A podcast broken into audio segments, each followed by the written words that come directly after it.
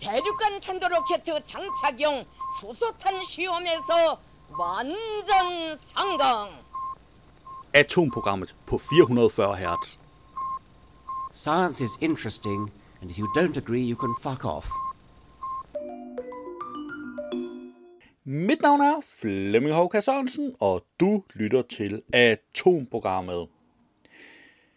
Denne gang, der skal vi selvfølgelig se lidt på nogle forskellige podcasts. Vi skal høre lidt bidder fra dem, og øh, finde ud af, om de er tilstrækkeligt interessante til, at vi har lyst til at bruge lidt af vores tid på at høre dem.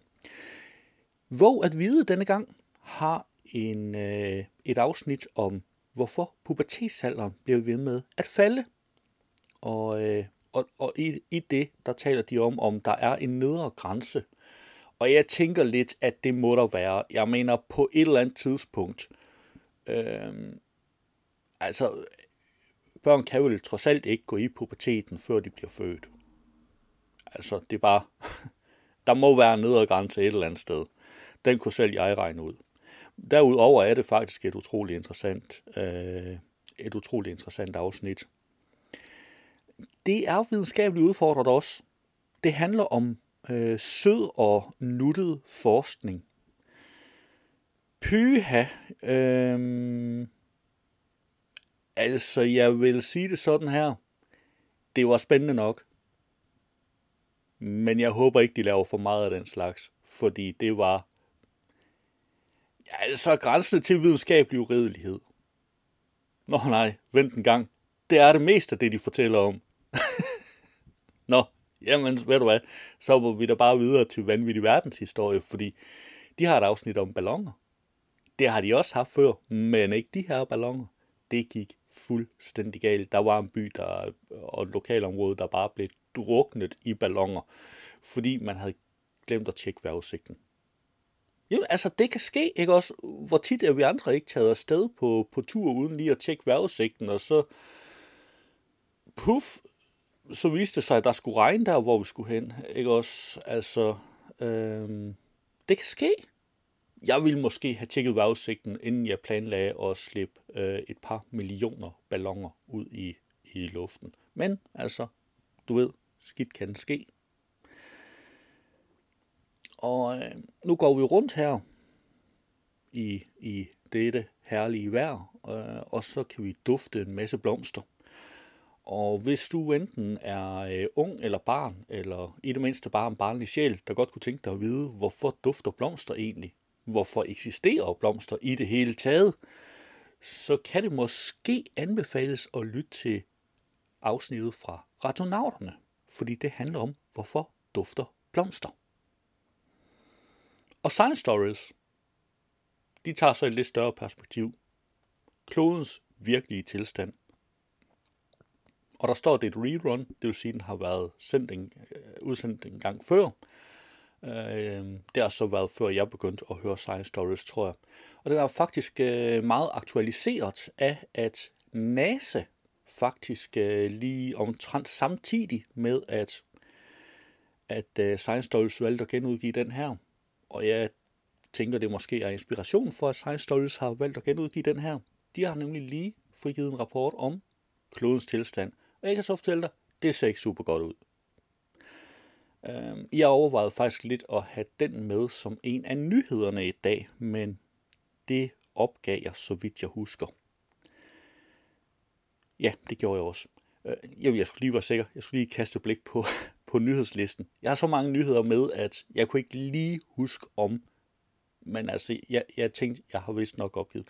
Også fordi, den fra, fra NASA, den tænker jeg lidt, øhm, du får faktisk et, et bedre og mere præcist indblik i det, ved at du går ind og hører afsnittet fra Science Stories, i stedet for at jeg giver dig en lille bid af en nyhed, som du så klikker ind og læser selv øh, Science Stories er, er meget mere omfattende, end den nyhed var.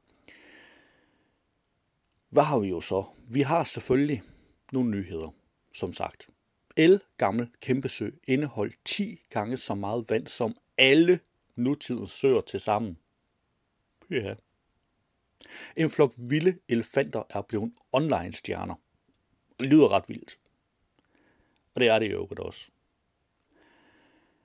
Gåden om Betelgeuse er løst. Derfor troede astronomer, at kæmpestjernen var ved at eksplodere. Spoiler alert. Den er ikke ved at eksplodere. Øv, der blev ikke noget, øh, noget kosmisk fyrværkeri denne gang. Øhm. Mysteriet om begravet pige med fuglehoveder i munden sætter arkeologer skakmat. Og jeg ved ikke, hvad der er mest weird ved den her historie. At hun er blevet begravet med fuglehoveder i munden. Eller at hun blev begravet med fuglehoveder i munden for kun 300 år siden. Altså, jeg var lidt weird out af, af den nyhed. Så har vi også de første astronauter er på vej mod Kinas nye rumstation. Kina er jo et ret overset land, når det kommer til, til øh, rumfart, og specielt bemandet rumfart. Og kvantegennembrud. Dansk opfindelse kan opbevare kvantebits ved stuetemperatur. Ja, sandelig så. Og ved du hvad? Så, øh, så nærmer vi os jo øh, vores lille miniserie fra Apotekersamlingen. Jeg var jo forbi og talte med Per Hadsund om Apotekersamlingen i Aalborg. Den hører under Nordjyske Museer og ligger i toppen af Jens Bang Stenhus. Sidste gang, der fortalte han lidt om, hvad er et apotek egentlig. Denne gang, der skal vi høre om forskellig medicin. Ja, for eksempel astma-medicin. Jamen er det ikke fantastisk? Man lavede cigarer og cigaretter som astma-medicin. Jamen prøv at forestille dig det. Du har astma, og så går du på apoteket og skal have noget, eller det vil sige, du starter jo med at gå til lægen, men altså, han, han udskriver en recept på cigaretter eller cigarer, og så går du på apoteket og henter dem. kan vi forestille os det? Ej, vel, Ik- ikke i 2021. Der kan vi ikke rigtig forestille os det. Men øh, sådan var virkeligheden. Virkeligheden, den har også involveret kviksøl. Ja. Øhm, og det er noget af det, det skal handle om i, i dagens udgave af, af vores lille miniserie om apotekersamlingen. Det er helt fantastisk, det må jeg altså sige. Det er et, øh, et afsnit, der, der jeg synes er, er virkelig, øh, virkelig herligt, fordi der er bare nogle ting, vi, vi i dag vil synes var fuldstændig vanvittige, men som altså, jamen, det, det er bare sådan, det er. Altså, færdig. Mere, mere er der sgu ikke i det. Det virker. Det, øh, og så er alt godt. Næste uge, der bliver det jo øvrigt fuldstændig vanvittigt, fordi der handler det om ting, der mm, måske ikke virker helt som, som vi vil forvente, øh, når vi siger, det virker. Men ved du hvad? Fordi jeg har stået her og knæver for meget, fordi afsnittet fra apotekersamlingen er for lang, fordi jeg har for mange nyheder, fordi vi har for mange podcastbider med, så bliver der altså ikke tid til ugens atom. I hvert fald ikke, hvis vi skal have tid til at slutte af med This Week at NASA. Så øh, lad os se at komme i gang, så vi i det mindste ikke løber endnu mere tør for tid. Lad os kaste et hurtigt blik på, hvilke podcasts, der er dukket op i løbet af ugen. I denne uge er der også en ny udgave af Videnskab.dk's Våg at Vide podcast. Cecilia Ramlav Hansen, kan du huske, hvornår du selv kom i puberteten? Ja, det kan jeg. Jeg var 14 år, og det var jo lidt senere end gennemsnittet, så det var længe ventet. Det var meget spændende, og også en lille smule angstprovokerende. Men allerede ja. dengang var jeg meget fascineret af, sådan, hvad, kroppen, hvad kroppen den kan. Så, så mest af alt, så var det spændende. Ja, så 14 år. 14 Men, år. Hvis man nu har stillet din tipoldemor samme spørgsmål, hvad tror du så, hun havde svaret? Hun havde, øh, hun havde været noget ældre med ret stor sandsynlighed, fordi øh, vi har jo set, at alderen, hvor øh, piger de får deres første menstruation, den er faldet øh, ret meget fra omkring 1840'erne, og så øh, de, indtil cirka 1970, der faldt det med cirka tre måneder per dekade, altså per 10 år. Det var en lille smagsprøve på Våg at Vide, og du kan naturligvis finde et link i show notes. I denne uge er der også en ny udgave af Science Stories podcasten. Videnskabsjournalist Henrik Pretorius er i denne rerun taget i skoven med professor Rasmus Fensholdt fra Københavns Universitet. Hør ham fortælle, om overraskende satellitbilleder, som ikke passer med vores myter og forestillinger, og som skaber konflikt mellem forskere, byråkrater og politikere, som har forskellige interesser i resultaterne. Jeg hedder Jens Deget, og dette er Science Stories.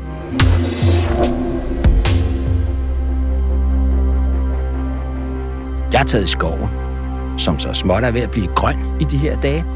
Vi er i slutningen af april, og jeg er i selskab med Rasmus Fensholt, som er professor i geografi ved Københavns Universitet. Rasmus, du arbejder med vegetation. Men normalt så vil du ikke studere træerne i en skov som Harskoven ved at gå ud i den, selvom du bor faktisk lige over for den. Du vil undersøge din lokale skov fra rummet. Ja, det er rigtigt. Det var en lille bid af Science Stories, og du kan naturligvis finde et link i show notes. I denne uge er der en ny udgave af Videnskabeligt Udfordret. Ja, kør, jeg kører. Den, den er god. Kør den. Ja. Jeg ved ikke, om den kører. Mark, Den kør kører, den kører, den kører. Okay. Hej og velkommen til Videnskabeligt Udfordret. Jeg er jeres plysdyr Flemming. Og jeg er på ingen måde aggressiv, Mark Lyng. Velkommen til din bro til vanvittig videnskab, hvor vi i dag skal tale om vanvittig videnskab, som omhandler søde, rare ting, plysdyr, kram, jordbær, smil, alt hvad der er dejligt, alt hvad der ikke er noget, der handler om øh, peniser, der bliver skåret af, eller peniser, der bliver syet på, eller øh, børn, der bliver radioaktive. har aldrig og snakket lig. om penis, der bliver syet på. Det kunne godt være godt, en, en god emneidé, Flemming. Jeg skriver Nej, lige, prøv, jeg nej, skriver den lige det. Lige. Nej, nej, nej. Nej. Mark, må, jeg nedlægger veto. Nå. Så jeg synes, at øh, vores podcast, den simpelthen var blevet alt for morbid. Ja. Så nu har jeg besluttet mig for, at vi ændrer kurs. Så i dag, der skal vi snakke om rare ting. Om At- søde ting og dejlige ting. Det var et lille klip af Videnskabeligt Udfordret. Du kan finde et link i show notes. I denne uge er der en ny udgave af historiekomedy-podcasten Vanvittig Verdenshistorie. Det er mig, der er historien med. Ja. Og nu ved du jo godt, at jeg er jo, jeg er jo lidt en hund for, for gode historier, hvor en del af dem foregår i, i himmelrummet over os. det er faktisk ikke så lang tid siden, at min kæreste hun pointerede, at der rigtig, rigtig mange billederne til hver afsnit lignede hinanden, fordi der var rigtig, rigtig meget himmel. Ja, fordi vi, vi er ret tit op, op i højderne. For helvede, så skal det ikke... skal til at lave endnu en. Og det skal du, fordi at øh, i dag der skal vi endnu en gang op i luftrummet over en større amerikansk by, som så mange gange før. Sådan, Ja. ja. Øhm, fordi den her historie, den handler om ballonger. Endnu en gang. Den har vi, den har vi altså hørt. Den har vi hørt. Nej, den her kan jeg garantere, den har vi hørt. Fordi i dag vil jeg fortælle dig historien om Balloon Fest 1986 i Cleveland, Ohio. Den må jeg faktisk, den må jeg faktisk lige indrømme, det har jeg hørt en lille smule om. Ja. Men ja. ikke i den her. Nej, kontekst. Jamen, øhm, det er den vej, vi skal lidt af. Og det er virkelig en historie om, hvordan de aller, allerbedste intentioner, de kan gå, de kan helt galt, hvis man er, hvis man er tilpas uheldig. Det var et lille klip af Vanvittig Verdenshistorie. Du kan finde et link i show notes. I denne uge er der også noget for det yngre publikum, radionauterne. Du lytter til Radionauterne, en podcast for nysgerrige børn. Mit navn er Lisa. De kan være gule, røde, lilla, hvide, ja faktisk alle farver. Og i dag, hvor jeg sidder her udenfor i solen, kan jeg både se nogle bitte små i græsset og nogle flotte store på busken derovre. Og så vokser der nogle mellem fliserne på lange, fine stilke. Har du gættet, hvad det er, jeg taler om? Det er selvfølgelig blomster. Det var en lille smagsprøve på radionauterne, og du kan naturligvis finde et link i show notes. Det var et overblik over ugens podcasts. Lad os se på nogle af ugens nyheder. På videnskab.dk har jeg fundet El gamle kæmpesø indeholdt 10 gange så meget vand som alle nutidens søer til sammen. Det, som i dag er Sortehavet, udgjorde engang hjertet i verdenshistoriens største sø, der strakte sig fra alberne i Østrig til stepperne i det centrale Kazakhstan. Meget af søens historie har indtil nu været tabt til fortiden, men en gruppe forskere har i et nyt studie kortlagt søens tilbliven og de kataklysmiske begivenheder, som påvirkede dens udvikling. På BT har jeg fundet. En flok vilde elefanter er blevet online-stjerner. 100 millioner kineser ser på den. I løbet af kun godt en uge er det lykkedes 15 vilde elefanter at blive stjerner. Seerne er simpelthen vilde med dem. De 15 dyr har vandret omkring i det sydlige Kina i omkring et år. De har tilbagelagt godt 500 km siden de forlod deres oprindelige hjem i Sichuan Sichuan Det skriver Sky News. Nu er de kun 75 km fra Kunming. Det er provinshovedstad og et hjemsted for 7 millioner mennesker. Elefanterne har selvfølgelig lavet revage på vejen. På videnskab.dk har jeg fundet. Gåden om Beetlejuice er løst. Derfor troede astronomer, at kæmpestjernen var ved at eksplodere. Det vagte opsigt, da kæmpestjernen Betelgeuse i slutningen af 2019 mistede over 50% af sin lysstyrke. Var den klare orange stjerne virkelig på vej til at bukke under for sin egen vægt og eksplodere i en såkaldt supernova? Flere teorier blev vendt og drejet, og perioden blev sågar døbt The Great Dimming. Men nu ser det videnskabelige mysterie endelig ud til at være løst. Betelgeuse mistede nemlig sin lysstyrke som følge af en sky af stjernestøv, der indhyllede stjernen og skyggede for lyset. Det viser en række nye observationer, som netop er blevet fremlagt i tidsskriftet Nature. På videnskab.dk har jeg fundet Mysterium om begravet pige med fuglehoveder i munden sætter arkeologer skakmat. En dag for mange år siden døde en lille pige i en polsk skov. Nogen placerede det lille lig i en grotte med et eller flere spurvehoveder i munden. Hun har ligget der i Tunnel Vilkli grotten indtil arkeologer fandt hende under udgravninger i 1967-68. Først nu er den sælsomme barnegrav undersøgt med kulstofdateringer og DNA-analyser, det skriver Life Science. Pigen levede for 300 år siden, og det undrer forskerne. På ekstrabladet har jeg fundet, de første kinesiske astronauter er på vej mod Kinas nye rumstation. De første astronauter, som skal opholde sig på Kinas nye rumstation, er torsdag blevet sendt afsted mod rumstationen Tiangong. Det viser live-billeder fra kinesisk statstv kl. 09.22 lokal tid ved Jiuquan affyringscentret i Gobi-ørkenen. En stor røgsky stiger op ved affyringsrampen, mens raketten Long Mars 2F skyder i vejret. De tre astronauter befinder sig i Shenzhou 12 rumfartøjet ovenpå raketten. Efter planen skal de tilbringe tre måneder på rumstationen. Affyringen markerer starten på Kinas længste bemandede rummission til dato. Og så markerer den i øvrigt, at Ekstrabladet ikke ved, at det ikke hedder astronauter, men taikonauter. På videnskab.dk har jeg fundet kvantegennembrud. Dansk opfindelse kan opbevare kvantebits ved stuetemperatur. Kvantecomputere. Fremtidens supercomputere vil være næsten umulige at hacke og vil kunne lave udregninger, der ville tage almindelige computere tusindvis af år.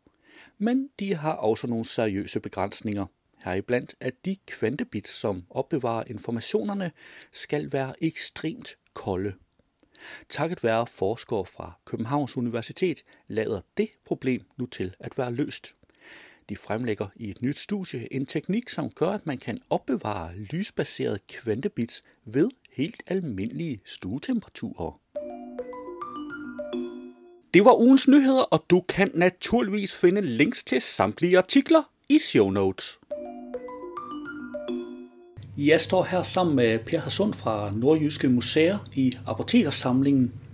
Og øh, kan du ikke prøve at fortælle os, hvad du vil, øh, vil dele med os i denne uge? den her uge, der vil jeg gerne fortælle om nogle af de forskellige medicamenter, som vi finder på apoteket, hvor nogle af dem går rigtig langt tilbage. Noget af det, jeg rigtig tit bliver spurgt om, når jeg viser rundt heroppe, det er, virkede det? Og sådan lige under det der spørgsmål, der kan jeg godt høre, at det gjorde det selvfølgelig ikke, fordi det kunne de slet ikke finde ud af dengang. Sandheden er, at øh, man brugte meget medicin, som vi vil sige ikke havde nogen sønderlig virkning. Og så havde man også faktisk langt tilbage medicin, som absolut virkede. Øh, nogle gange også meget kraftigt. Øh, og så har vi så erstattet det med noget, som måske har færre bivirkninger. Jeg vil godt tage nogle eksempler frem på noget medicin, som øh, er meget forskelligt, og på os virker fremadrettet, men som i de her tilfælde faktisk har virket. Det første, jeg vil tage fat i, er sådan en fin rød skuffe fra 1700-tallet, hvor der på fronten står Sinabaris, og så er der tre øh, skræmmende hvide kors. Og det er helt relevant, for Sinabaris betyder sinober, og sinober er en øh, flot rødt, et flot rødt mineral, øh, og det er en forbindelse mellem øh, kviksøl og svovl, og det er temmelig giftigt. Det brugte man, som jeg allerede har sagt, som farvestof. Man brugte det også nogle gange til læberødt, det skulle man lade være med, fordi det gav nogle bivirkninger hen ad vejen. Øh, men man brugte det også for eksempel ved behandlingen af syfilis. Og hvis lige jeg må have lov at afbryde dig her, ved du hvad, øh, når jeg står og kigger ned i den skuffe her, så ser det altså ud som om, den faktiske skuffe har indeholdt dette faktiske produkt. Jamen det har alt heroppe. Altså alle, der, vi kan være helt sikre på, så at sige, at hvis der står sinober på en skuffe, så har der været sinober i dem, og i rigtig mange af skufferne er der stadig det, der står på dem. Det er det, der er lidt specielt ved samlingen.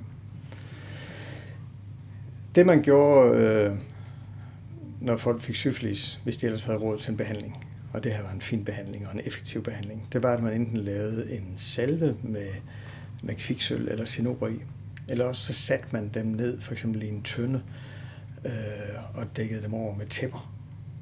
Og så satte man så at sige en grill eller et kulbækken og lagde sinober ned på det. Så det her sinober og kviksøl, det dampede op omkring dem, så de optog kviksøl gennem huden.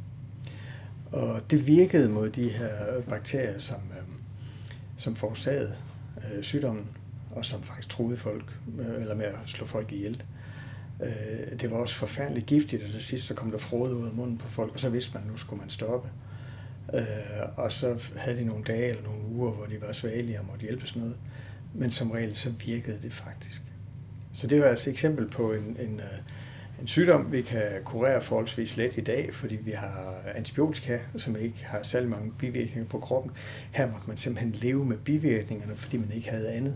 Altså fuldstændig sammenligneligt med, med kemokurer i dag mod øh, visse typer cancer, hvor man jo næsten kan slå folk ihjel med kuren, men på samme måde sørge for at stoppe før øh, kuren er, er værre for kroppen end for sygdommen.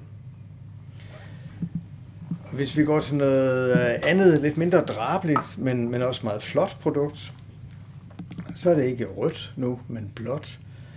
Øh, små flager af lyseblå eller turkise, øh, et eller andet, som ligger nede i nogle øh, høje cylinderglas med håndskrevne etiketter fra ja, begyndelsen af 1800-tallet. Og så står der lapis divinus, hvilket er latin for guddommelige sten. Og nu begynder det at lyde mystisk og øh, som et eller andet middelalderligt hokus pokus. Men det er det faktisk ikke. Øh, det er et, et middel, som, som apotekeren selv har blandet af kamp for blandt andet, og så den blå farve, den kommer af nogle kobbersalte. Og det blev meget brugt som øjenmiddel. Man kunne øh, tage noget af det her og blande det op i en salve og smøre om øjnene, hvis man havde øjenbetændelse. Og som sagt, så kommer den blå farve fra kobbersalte, kobbersulfat for eksempel, og kobberioner øh, i små mængder virker øh, stærkt øh, bakteriedræbende. Så hvis man har brugt det her rigtigt og forsigtigt, så har det været godt mod øh, bakterieinfektioner i øjnene. Og så har man så givet det et meget flot navn. det var åbenbart et, et virkelig godt produkt, siden man ligefrem kaldte det guddommelige sten. Men igen et, et virksomt stof. Og hvis vi drejer os lidt herover, så kommer der en anden klassiker, den er sådan lidt senere i historien. Og, og den er i dag virkelig bizarre. Der står Cigara Stramoni i. Og så der, det ligger i en fin øh, grøn, cylindrisk øh, blikdåse, grønmalet blikdåse. Og der er igen sådan en etiket med latinsk påskrift og tre sorte kors. Og det er også helt på sin plads, fordi stramoni det er pigæbler, og pigæbler er temmelig giftige. Det er bladene fra pigæbleplanten, man bruger. Og der ligger faktisk cigarer hernede i. Det ligner næsten almindelige cigarer. Man kan godt se, de kun er brune udenpå. Der er nemlig tobak, og indeni der er de grønne. De blev brugt mod det sidste, man måske skulle tro, cigar skulle bruges mod, nemlig mod astma. Og det virkede. Øhm, man brugte både røgelse forebyggende, men man brugte det her også som anfaldsmedicin. Og sagen er, at de øh, små blodkar, der svulmer op nede i øh, bronkierne, så man ikke kan få vejret, øh, dem kunne man få til at trække sig sammen igen og lægge sig ned øh, ved hjælp af, af sådan en cigar, når man røg den. Øh, så det virkede faktisk igen. Øh, og man kunne også godt få det langt op i tid. Her står en fin lille industrielt fremstillet pakke, altså de her cigarer er lavet på et apotek, men efterhånden op gennem tiden, så begynder industrien mere og mere at overtage medicinfabrikationen. Og, og den her fin lille øh, cigaretpakke, øh, den indeholder astma-cigaretter, eller stramonium-cigaretter. Og dem kunne man faktisk købe på apotekerne, jeg mener helt op mod 70'erne, 1970'erne. På det her tidspunkt ryger de ned af hylderne, og det gør de af to grunde. Dels begynder man at få andre midler, som er med færre bivirkninger og virker bedre. Og dels så sker der også det, at nogen finder ud af, at øh, man jo kan bruge de her cigaretter på en helt anden måde, fordi man kan gå hen og købe dem på apoteket, og så kan man øh, bruge dem som tebreve i stedet for. Og det lyder meget uskyldigt, men det er det ikke, fordi øh, stramonium sådan indtaget på den måde som et, et udtræk, øh, det virker faktisk hallucinerende. Så man kunne virkelig tage et ordentligt trip på stramonium øh, ved at gå hen og, og købe cigaretter, asper-cigaretter på apoteket. Og, og det blandt andet får dem ned i hylderne. Øh, jeg har hørt øh, psykiater sige, at, at de har haft patienter, som har måske har grundlagt kroniske psykoser på et misbrug af, af pigæbler, så det er, det er virkelig et potent stof. Men igen det her med, at der er en positiv virkning og en bivirkning. I dag bruger vi så forskellige hormonmidler, øh, som virker øh, lidt mere effektivt, og som forhåbentlig har færre bivirkninger. Og det leder os faktisk frem til historien om, hvordan man opdagede hormonerne.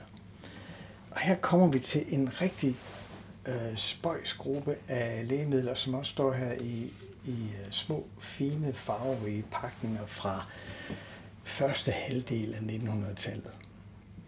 Øh, på det her tidspunkt, eller lidt før i slutningen af 1800-tallet, der har man taget en elgammel øh, tanke op, som jeg tror, man har haft i rigtig mange kulturer. Og det er tanken om, at man kan overføre kraften fra dyr til sig selv. Øhm, øh, Øh, spiser man bjørnens hjerte, bliver man lige så stærk som den. Eller sådan mere hverdagsagtigt, hvis nu jeg har ondt i hjertet har et svagt hjerte, må så ikke det hjælper, hvis jeg spiser hjertet fra et rask dyr, altså f.eks. et kalvehjerte. Og det har man tænkt, det er meget udbredt. Øh, man brugte øh, tørrede revelunger i hostemedicin. Og der er stadig gamle mennesker, som kalder en god hostemedicin for revelunge, selvom de ved, at der ikke er revelunge i den nu. Det, man tager fat på her, det er sådan noget med, at man for eksempel kan lave et udtræk af hovedkranspulsåren omkring hjertet, og give den som en slags hjertemedicin. Det er der den her fine lille pakke fra Osnabrück, som jeg vil tro er fra 1920'erne. Det har nok ikke virket ret meget. Øhm, man kunne også tage nogle øh, tekstikler af tyre og lave testogan for som sikkert har været et potensmiddel. Det har næppe heller virket. Derimod, hvis vi kommer ind til den her lille fine flaske, så tror jeg, at vi har et middel her, som måske har virket. Det hedder Klimakton. Det står i en fin lille flad øh, oval flaske, og det er nogle øh, små øh, bønneformede eller ovale piller, fint dresseret og farvet lyslilla, og med, med guldtryk på etiketten, og sådan lige til at stille på natbordet eller parfumehylden. Øh, og det hedder Klimakton, og det er selvfølgelig et middel, øh, som skal bruges for øh, at mindske bivirkninger af klimakteriet, altså kvindernes overgangsalder. Det er lavet blandt andet på forovarier, altså kønskirtler fra øh, hundfor. Og, øh, og der har jeg ladet mig fortælle, at nogle af de her kønshormoner, de er så sejlivede, så de kommer over. Altså dem kan man godt på det her tidspunkt præparere, uden at de går til. Man kender altså ikke hormonerne, men man får præpareret det her på en eller anden måde og får det ind i en pille. Øh, og hvis der nu er tilstrækkeligt meget øh, østrogen i det her, så kan det godt tænkes, at det har dæmpet symptomer på, på øh, kvindens overgangsalder, typisk som hedetur og den slags. Og, og så går der sådan nogle årtier efterhånden, så kan man øh, oprense de her forskellige øh, små stoffer, der findes i kirtlen. Man opdager især kirtlerne, der producerer nogle stoffer, som har stærke virkninger, ikke bare på kirtlen selv, men på hele kroppen. Øh, og så, så begynder man at kalde dem ved andre navne, og man kalder dem hormoner, og man får isoleret dem. Øh, og, og nu er det jo en meget stor del af vores øh, behandlingsregime, øh, og det er jo også en meget væsentlig del af hvad skal man sige, den øh, danske medicinalindustri at lave øh, hormoner, ikke mindst insulin, øh, som jo så er fra starten var, var et hormon, man udvandt af, af svine, øh, busbødkirtler, og så indgav det til folk, som havde sukkersyge. Så man kan sige, at her starter vi altså med en, en øh, teori, som virker øh, næsten som hvid magi, og som meget mystisk, og som har rødder meget, meget langt tilbage. Men ved at forfølge den her idé om, at man kan overføre øh, en kraft eller en egenskab fra et dyr til et menneske, ved at forfølge den videnskab, der går i laboratoriet og prøve teorien efter, så finder man faktisk frem til, at der er signalstoffer i kroppen, som man godt kan overføre fra et dyr til et andet, eller fra en gris til et menneske, øh, og gøre det til effektiv medicin og til en stor indtjeningskilde for for eksempel Danmark. Ja, jamen tak skal du have. Det var øh, Per Hadsund fra Nordjyske Museer, og vi står som sagt i apotekersamlingen i Jens Banks Stenhus. Du kan naturligvis finde et link i show notes, hvis du skulle have lyst til at kigge forbi deres hjemmeside og læse mere. Hvis du havde hørt radioudgaven, så ville her være denne uges udgave af NASA's nyhedspodcast This Week at NASA, men den er ikke inkluderet i podcastudgaven af udsendelsen. Du kan finde et link til den i show notes. Det var atomprogrammet for denne gang. Du skal have tak, fordi du lyttede med, og vi lyttes ved næste gang. Atomprogrammet er hjemhørende på 440 Hz. Du kan finde mere på 440 Hz.net.